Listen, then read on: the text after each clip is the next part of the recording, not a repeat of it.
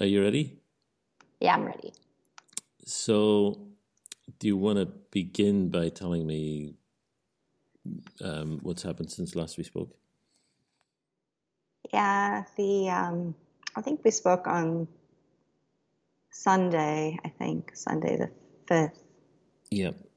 And on the sixth, I guess that was Monday. Um, my mom passed away. I'm told peacefully at 7:15 p.m. How did you find out? Um, I had been in contact all day with the critical care team. I actually got a call in the morning from the palliative care team, um, being pretty clear with me that you know my mom was not t- expected to recover. She was completely dependent on life support. Um, Mm-hmm. and that the doctor had said, you know, she wasn't coming back. Um, but not all the members of my family were comfortable with withdrawing life support yet, still. Um, and while that was a decision ultimately that my mom had left up to me, she wanted the family involved. So we kept her kept her on life support that day.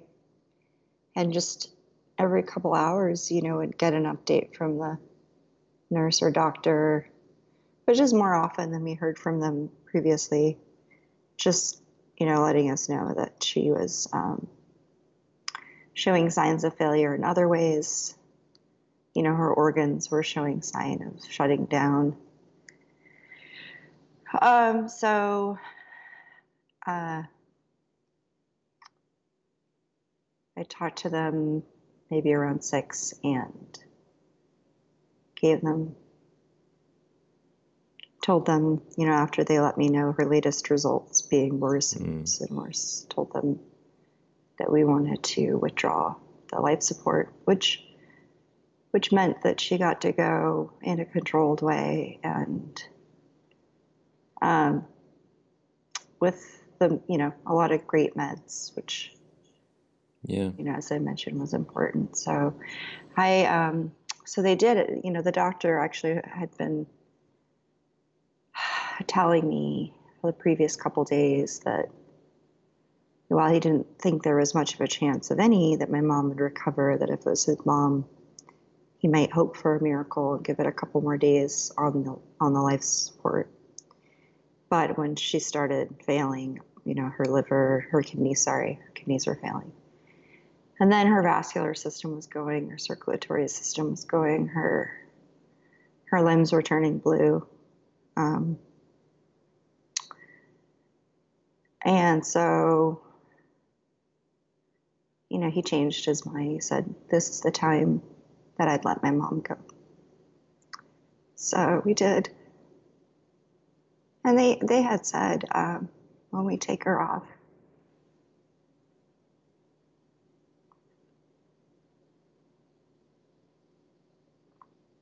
it's going to go quickly.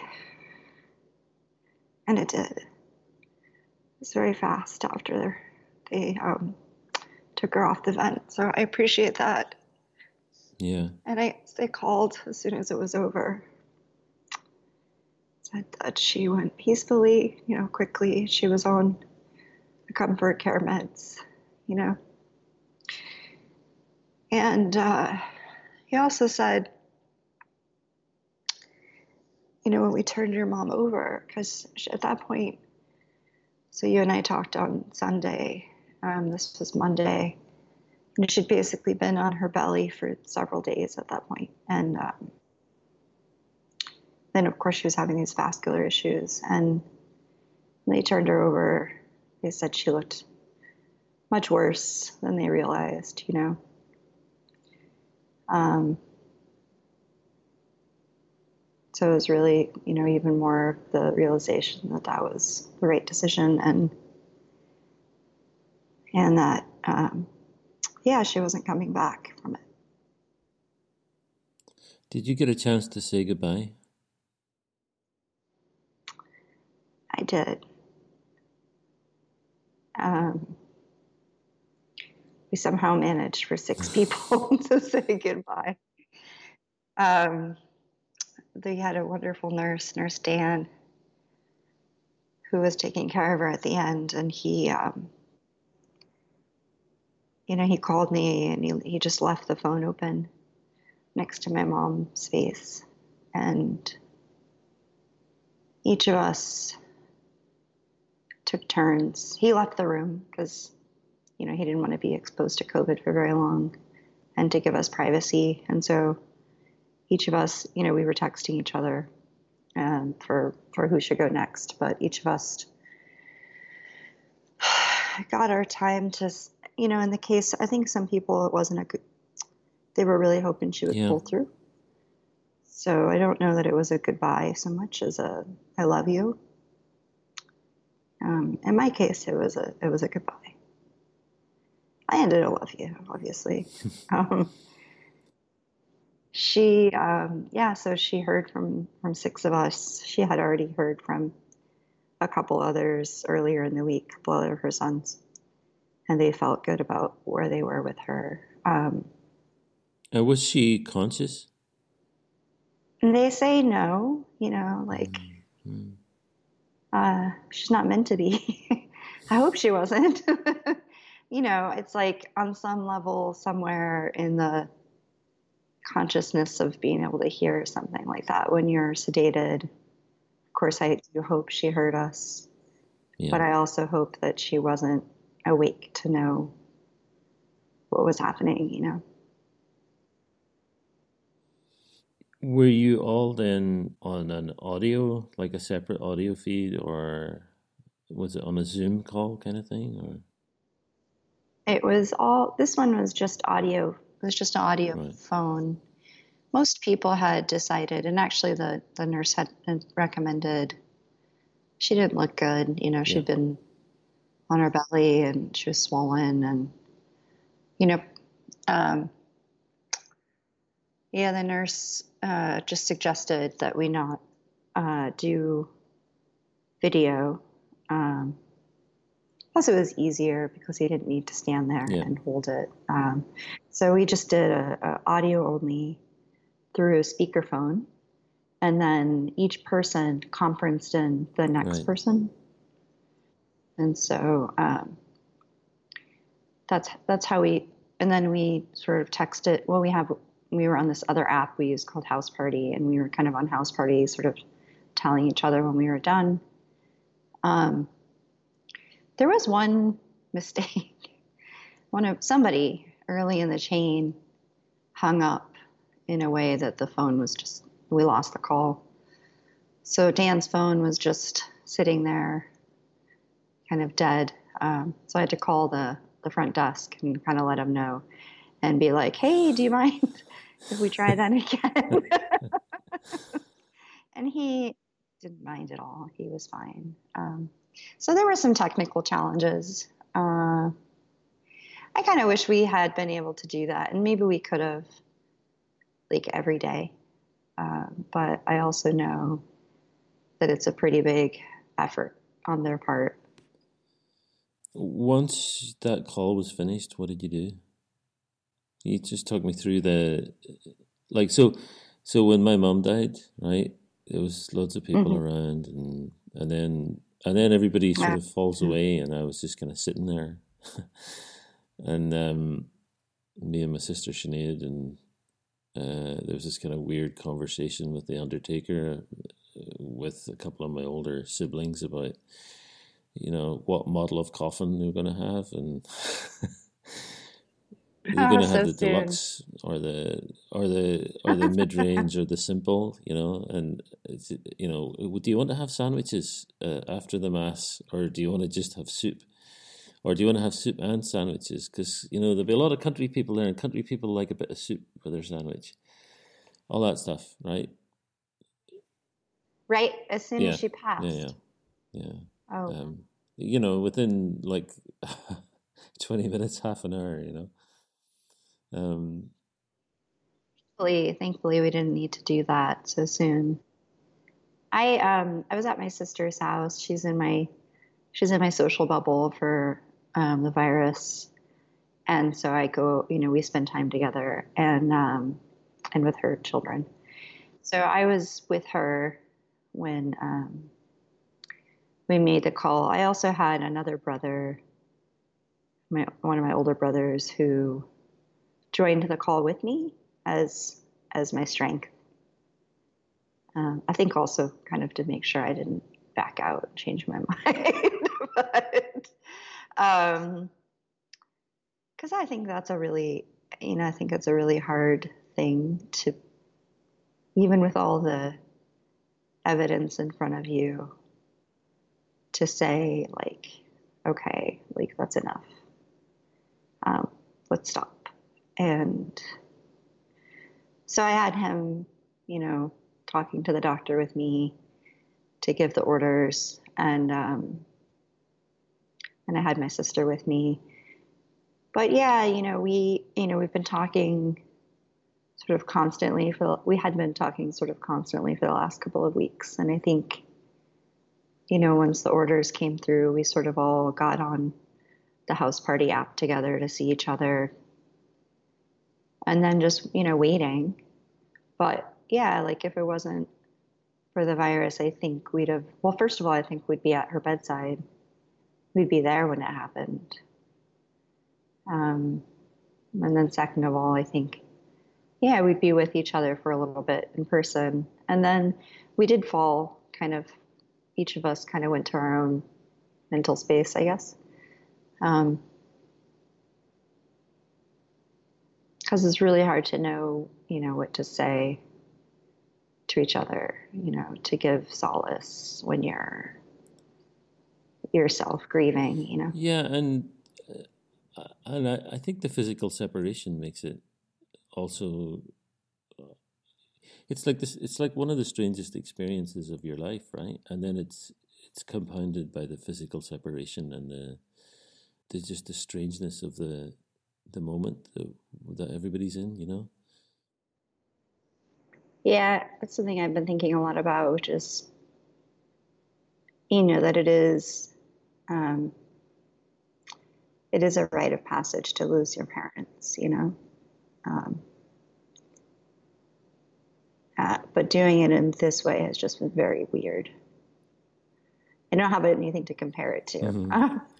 really. But I mean, I, I lost my grandfather. We were at his his side um, they also did comfort care meds at the end of his life, and um, I lost an aunt, and um, she was gone before I could get there. But my siblings were able to be there, and, and then I was there for them mm-hmm. afterwards. So I've definitely gone through um, grieving with this, you know, with my siblings but I think when it's your mom, it's just it's on another level. Yeah, for sure. um, sorry that you had to go through that. You know. Yeah, I think it's definitely, you know, definitely the hardest thing that uh, so far which actually isn't bad if you're if you're 41. I haven't had anything harder than that necessarily to, to to, have to face or deal with or make a decision about. Um, but I still think it's too too young. And I would have preferred to make it 20 or 30 years from now. How how are the rest of your family doing now that a, a few days have passed? Uh, I think I think everyone's okay. I think they're doing they're similar. I think to me, which is the whatever those sort of hormones are that are released in your body when you're in the middle of the situation. You know, this like lets you be part of the situation and make decisions mm. and be alert. Is what you know. It was kind of what where I was last week. Um, I think they've switched to whatever other whatever kind of sort of hormones that make you uh, weepy and sleepy.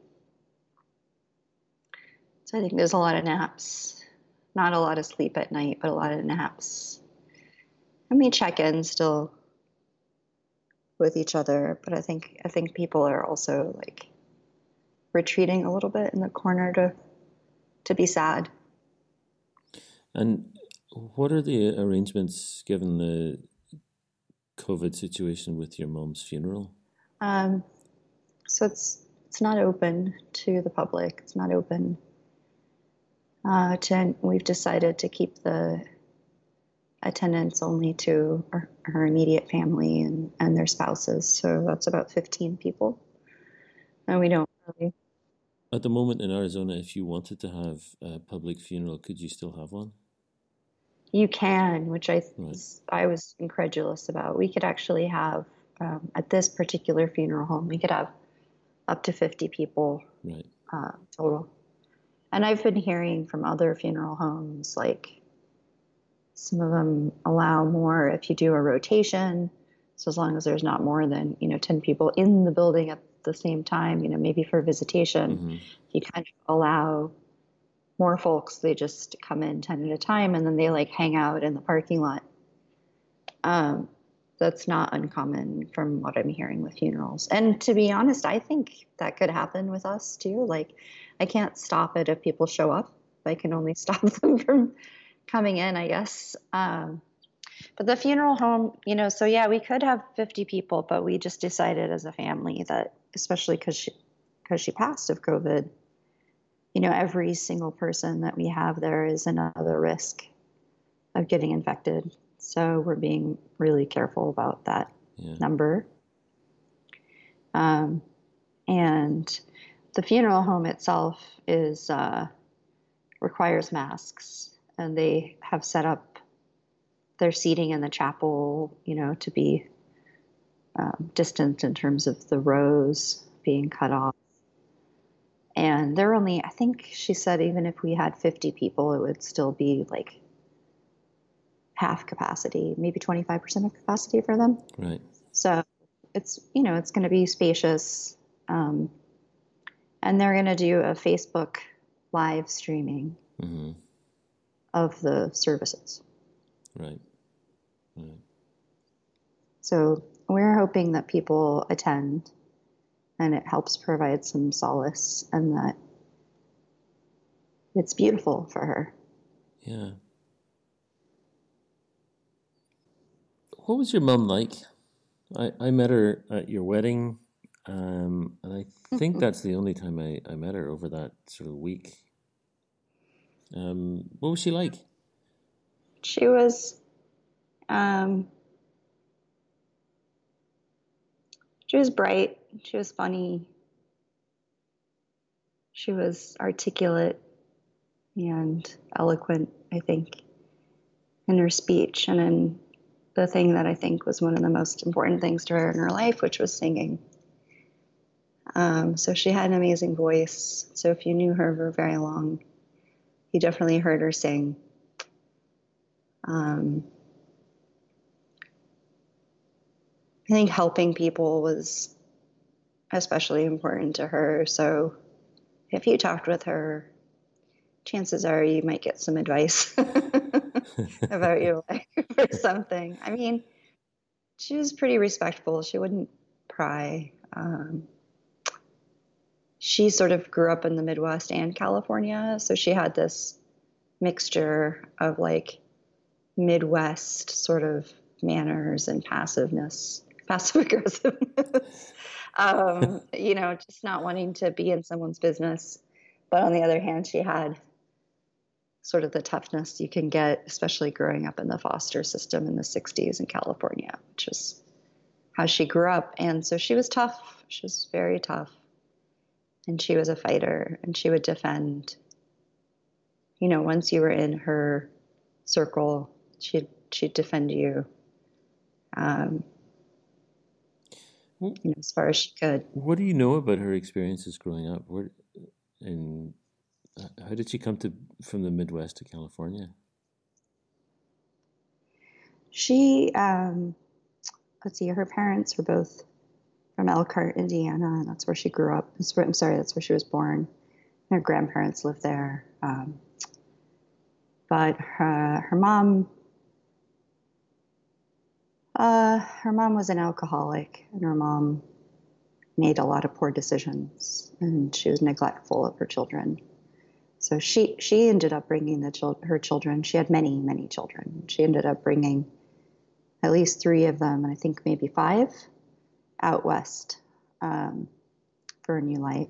And uh, I don't know all the details. Sometimes you know they were the kinds of things that I kind of wish I didn't know when I was a little kid, like that you shouldn't tell a kid. Mm. But on the other hand, I still don't think I knew all of the details about how she ended up in foster care and what what the catalyst was for someone to say, "Hey, these kids are being neglected." Um, but she, they were, and my mom was uh, left in charge a lot, and so I think that was a lot of her toughness and a lot of her, um, you know, ability to sort of fight for for someone else because she she took care of her sisters. Um, she was lucky to end up in a couple of good foster homes. I think her sisters didn't have as much as great of luck. Was she still? Did she stay in, in touch with any of her foster families? She did actually. We one of her um, one of her foster families. Uh, was in Anaheim, California. And that was, she was in high school, I think, when she was in that foster home. And so when we were kids uh, growing up in, in Arizona, we would drive over there to Anaheim. Of course, we'd get to go to Disneyland, which was great. um, and, we, and we'd stay with Minzy and Papsy, they were called. They were really strict, actually, foster parents because they had a lot of foster children. And um, so some of my mom's parenting, she didn't have a lot of great modeling, you know, from her own parents. So some of her parenting modeling came from that house. And so, you know, dinner manners and all sorts of things that seem really old fashioned, I'm sure, if I told a kid today. Um, what, like, what like? like? Like if we were talked with our mouth full, you know, or, you know, we'd obviously get a warning, but then if we kept doing it or touching our hair or something like that, we had to stand up behind our chair and wait for everybody else to finish eating. Touching your hair before we could finish. Oh yeah, yeah, yeah. that's bad. You Touching your, your, hair is bad. Can't touch your hair. Can't touch your feet. Don't do any of those things. Don't touch your feet. Don't touch your feet not yeah. while you're eating. Especially not if that's they're gross. on the table. Exactly. totally. Yeah. yeah. I don't think you should. I mean, you shouldn't even go to the come to the table barefoot. Right. You know, but if you do, you don't touch your feet. So yeah, we had to stand up behind our chair and just wait for everyone to finish eating and then finish and then apologize and finish eating. So there are some, you know, she definitely picked up some old school habits of parenting that we, you know, we had to do when we were younger. And I don't, you know, I don't think they scarred me too much. No, Maybe just a little bit. It's only when you have kids of your own that you'll you'll realize how much of those you've absorbed yourself in in turn. when you start telling. Oh, you know, if I had if I had tried to pull any of that on my stepdaughter Sophia, that would not have gone well. Uh-huh. So, kids these days, I'm telling you. Um, so I, you know, the other thing is she met my she met my father through my biological father through uh, one of her foster families, and um, she, so since it's you know it's one of my dad's cousins, where you know my mom actually had a relationship with my dad's side of the family even before she met my dad um, through her foster family, and so even after they divorced, we you know it was important to her that we keep up with that family. And also, she wanted those connections too. And that side of the family, I've been getting phone calls um, from from folks I haven't. Uh, well, one of them I really don't know if I've ever met, and I'm getting phone calls from them every day um, because they knew her back then, you know, mm-hmm. and and this is very sad. And is your dad still alive? He is. Uh, we don't have a relationship, um, but I've heard. I, I talked to his sisters, and I heard through the the sisters that when my mom was sick, he was having sympathy, breathing problems, um, which is very typical of him, and me. Really, I get it from him. So, um, you know, I asked how he was doing today, and my aunt said that he's going through periods of anger and loss, you know, mm. Sadness. I didn't expect somehow that my mom would outlive my dad. I always, ex- I don't know why, but I always expected my dad to go first. And he's got Parkinson's now and some other stuff. And it just seemed like the world would be more fair, I guess, if he went first. Um, when your mom was raising you guys, I mean, what's your uh, what other memories do you have of of her as a as a personality? Because I've heard so many stories, you know. Oh, there's so many stories. You know, it was so important to her. You know, she had all these children, and it was so important to her that we, no matter what, um, I think the thing that's I think of a lot is she wanted us to have good memories, good memories, no matter what we were doing. Like, make this a good memory. And she wanted us to have good experiences. I think we didn't have things, we were very poor, but she knew that, and she knew that even with being poor, we could at least uh, have fun. So a lot of my childhood was about, you know, maybe we were going to stay the night at Menzies and Papsies, but we got to go to Disneyland, you know, or we got to go to the, the beach. And the Disneyland thing is something she would save up, you know, all year for us to be able to go because um, it was important to her. What did she do for work? She did um, social work for the state, Arizona State.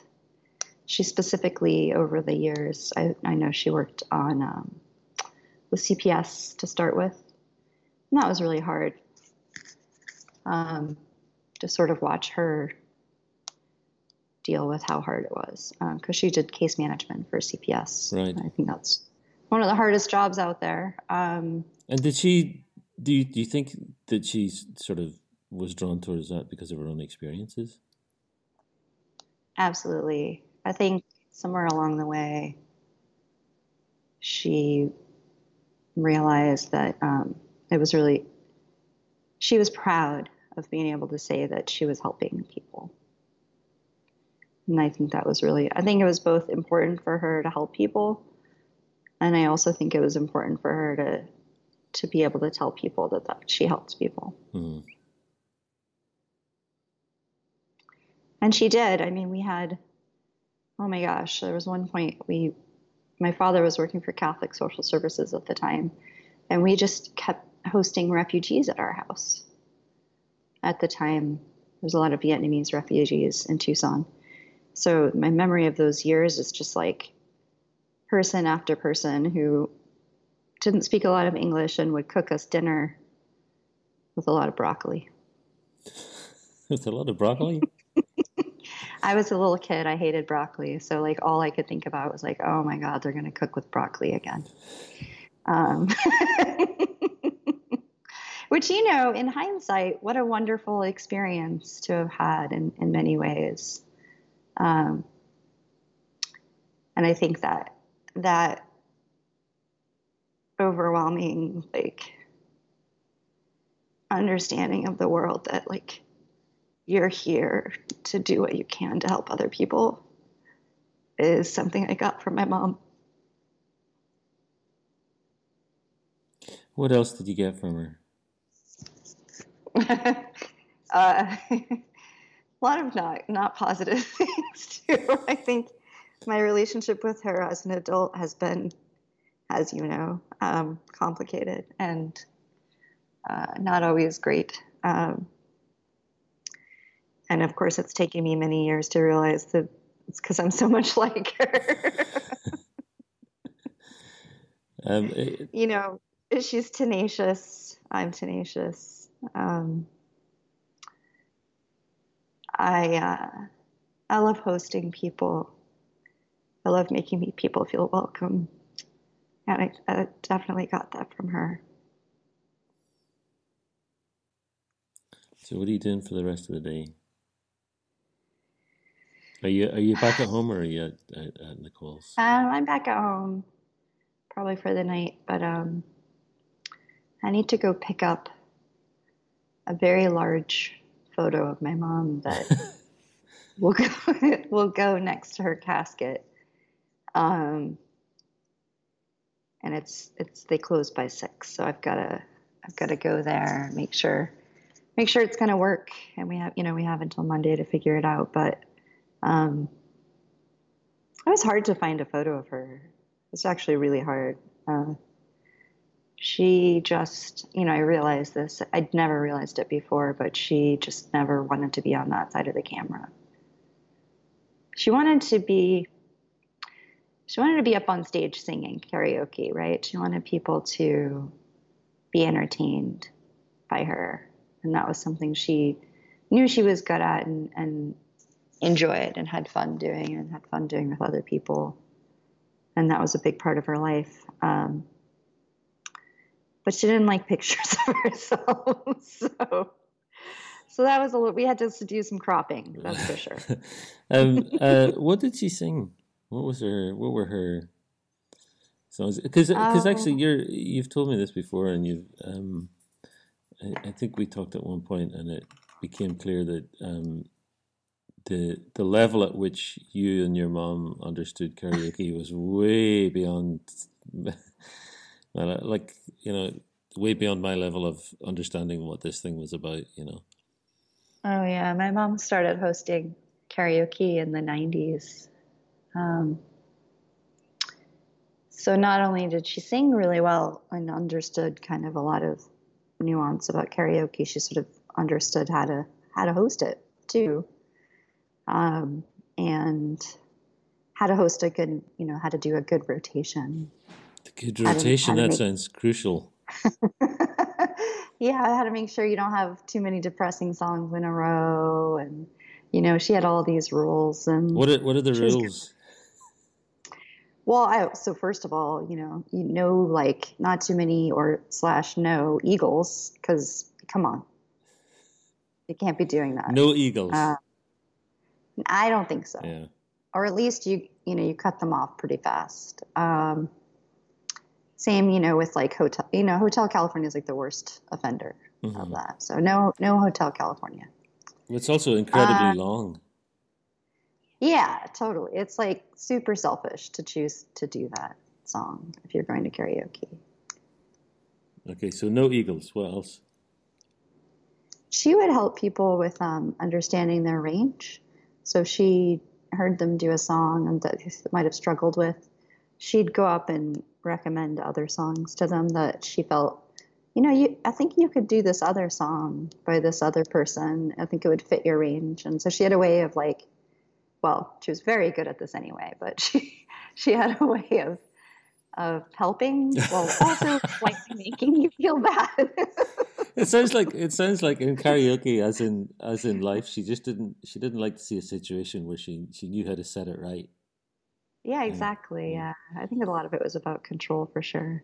So, and you know, karaoke's fun. It's fun as hell, and it's um, she liked helping people get over their fear of public speaking or public performance. Um, but yeah, she'd also tell you if, if it was the wrong song for you. so I definitely have had that told to me many times in my life, which songs I should not sing. Uh-huh. Uh, and I don't know, it sucks really because I feel right now like I, you know, karaoke was a, she, she has her own karaoke machine at home for, you know, since we were all teenagers basically. Karaoke is like what we do at every party every celebration. And so I now, because of her getting sick, perhaps as a result of of a karaoke hosting night, don't feel like I ever want to do it again. You know, that's where I'm at with it with karaoke. Too mad at it. Yeah. And it won't be the same without her. You know, I kind of, especially like as I got older, I I sort of only kept doing it for her, you know, at parties and stuff like that. Um, so if she's not there, there's not really a person to do it for her, you know. I hope it comes back over time. The desire for karaoke. Yeah. Yeah. I think, you know, singing in general is so important to her. I'm down with singing. Um, I think that's cool. Of course, now I'm not down with singing because it's not good, you know, for COVID. Um, if you're with a group of people to have singing, because uh, you just potentially project too many air particles. So, for example, with her funeral, I typically would expect we would be singing along, and we might we do have some songs that are going to be played, but you know, we're not. I'm not bringing in anyone to sing live. Yeah. All of the singing will be recorded, and um, those things are hard because it's just not. It's just not the. It's not the funeral that that we'd want for her. I guess so we're doing our best. What songs will you have? Oh man, we're doing Ave Maria by my cousin, who is my mom's goddaughter has a beautiful voice. Um, my mom loved Schubert's Ave Maria. Mm-hmm. So that will start us off with a bunch of crying at the beginning. Um, there's another song, I don't remember it as well, but it was a church song. She has a best friend, I don't know, now of 35 years who um, they were in a folk group together at church when we were kids. So she chose a song that's a Hail Mary kind of. It starts with the Hail Mary and goes from there. One of those kind of like folky things. And then these two will absolutely kill, which is um, we're ending with The Rose mm-hmm. by Bette Midler. Bette Midler's unless we can find a copy of my mom singing it, which we're searching for, and that would just destroy everybody in the room. Yeah. Um, and then a, a secret, secret. Actually, I said closing, but there's one more song after that that I will keep you wondering about until after the funeral. um, if I could ask you one more thing, um, is it easy to make sense of the very personal, individual, particular experience that you're going through now? And then you go out your door into the wider world in Arizona and beyond that into the whole of the United States. And there's this whole I don't know how to describe it. I just have this image in my head of what happened to you and what happened to your mom just going on over and over and over and over and over again? I think so. I think that is what's gonna that is happening. I think it's gonna get worse. I think we'll refer back to this period of time because so many grandchildren, like my like my mom's grandchildren, will say, you know, I lost my grandma in the in the virus. Um, You know, I, I still listen to the news ish. Uh, I, I, have to admit, uh, not so much this week. Um, it's really hard to hear numbers, I guess, um, right now because none of the numbers reflect the personal nature of losing someone. Mm-hmm. And I actually think that's part of the problem, too. The numbers aren't working, they have not convinced anybody well, they've convinced some people, but not enough people. Um, they do have this strange, uh, you know, a, a, tiny number isn't enough, but a gi- yeah. but a gigantic number is also too hard to get your head around. You know what I mean? Exactly. Totally. Yeah, and uh, I think there's two things that are re- that I I'm sort of ignoring because I think you know I decided earlier this week to take my anger and put it in a parking lot until later. Um, I think last time we talked, that anger was definitely there, um, but like there's two things that sort of enrage slash make me sad, um, and one of them is just the straight up callousness of like unselfishness of just I haven't gotten sick. I don't know anyone who's been sick. I don't believe this is real. I think it's a hoax, whatever. And going out unprotected um, all over. Um, and no, but not protecting themselves either to make sure they don't get sick and and not protecting others in case they are infected. Um, and you know, my stepfather was in that category. Uh, the second thing that I think uh, I really can't hear or process very well right now because it's too upsetting is this callousness about well it's okay if it's if these people die because it's because they're sorry because they're old or they have underlying conditions so it's fine. Um, we can lose them it's okay. And i don't even like first of all I don't know what to say to a person who like honestly doesn't value life. like, you know, like that is like such an insane thing to me to just be like, eh, that's fine, whatever. Old people can die. Um, but the other thing is like 65 is not that old. And um, um,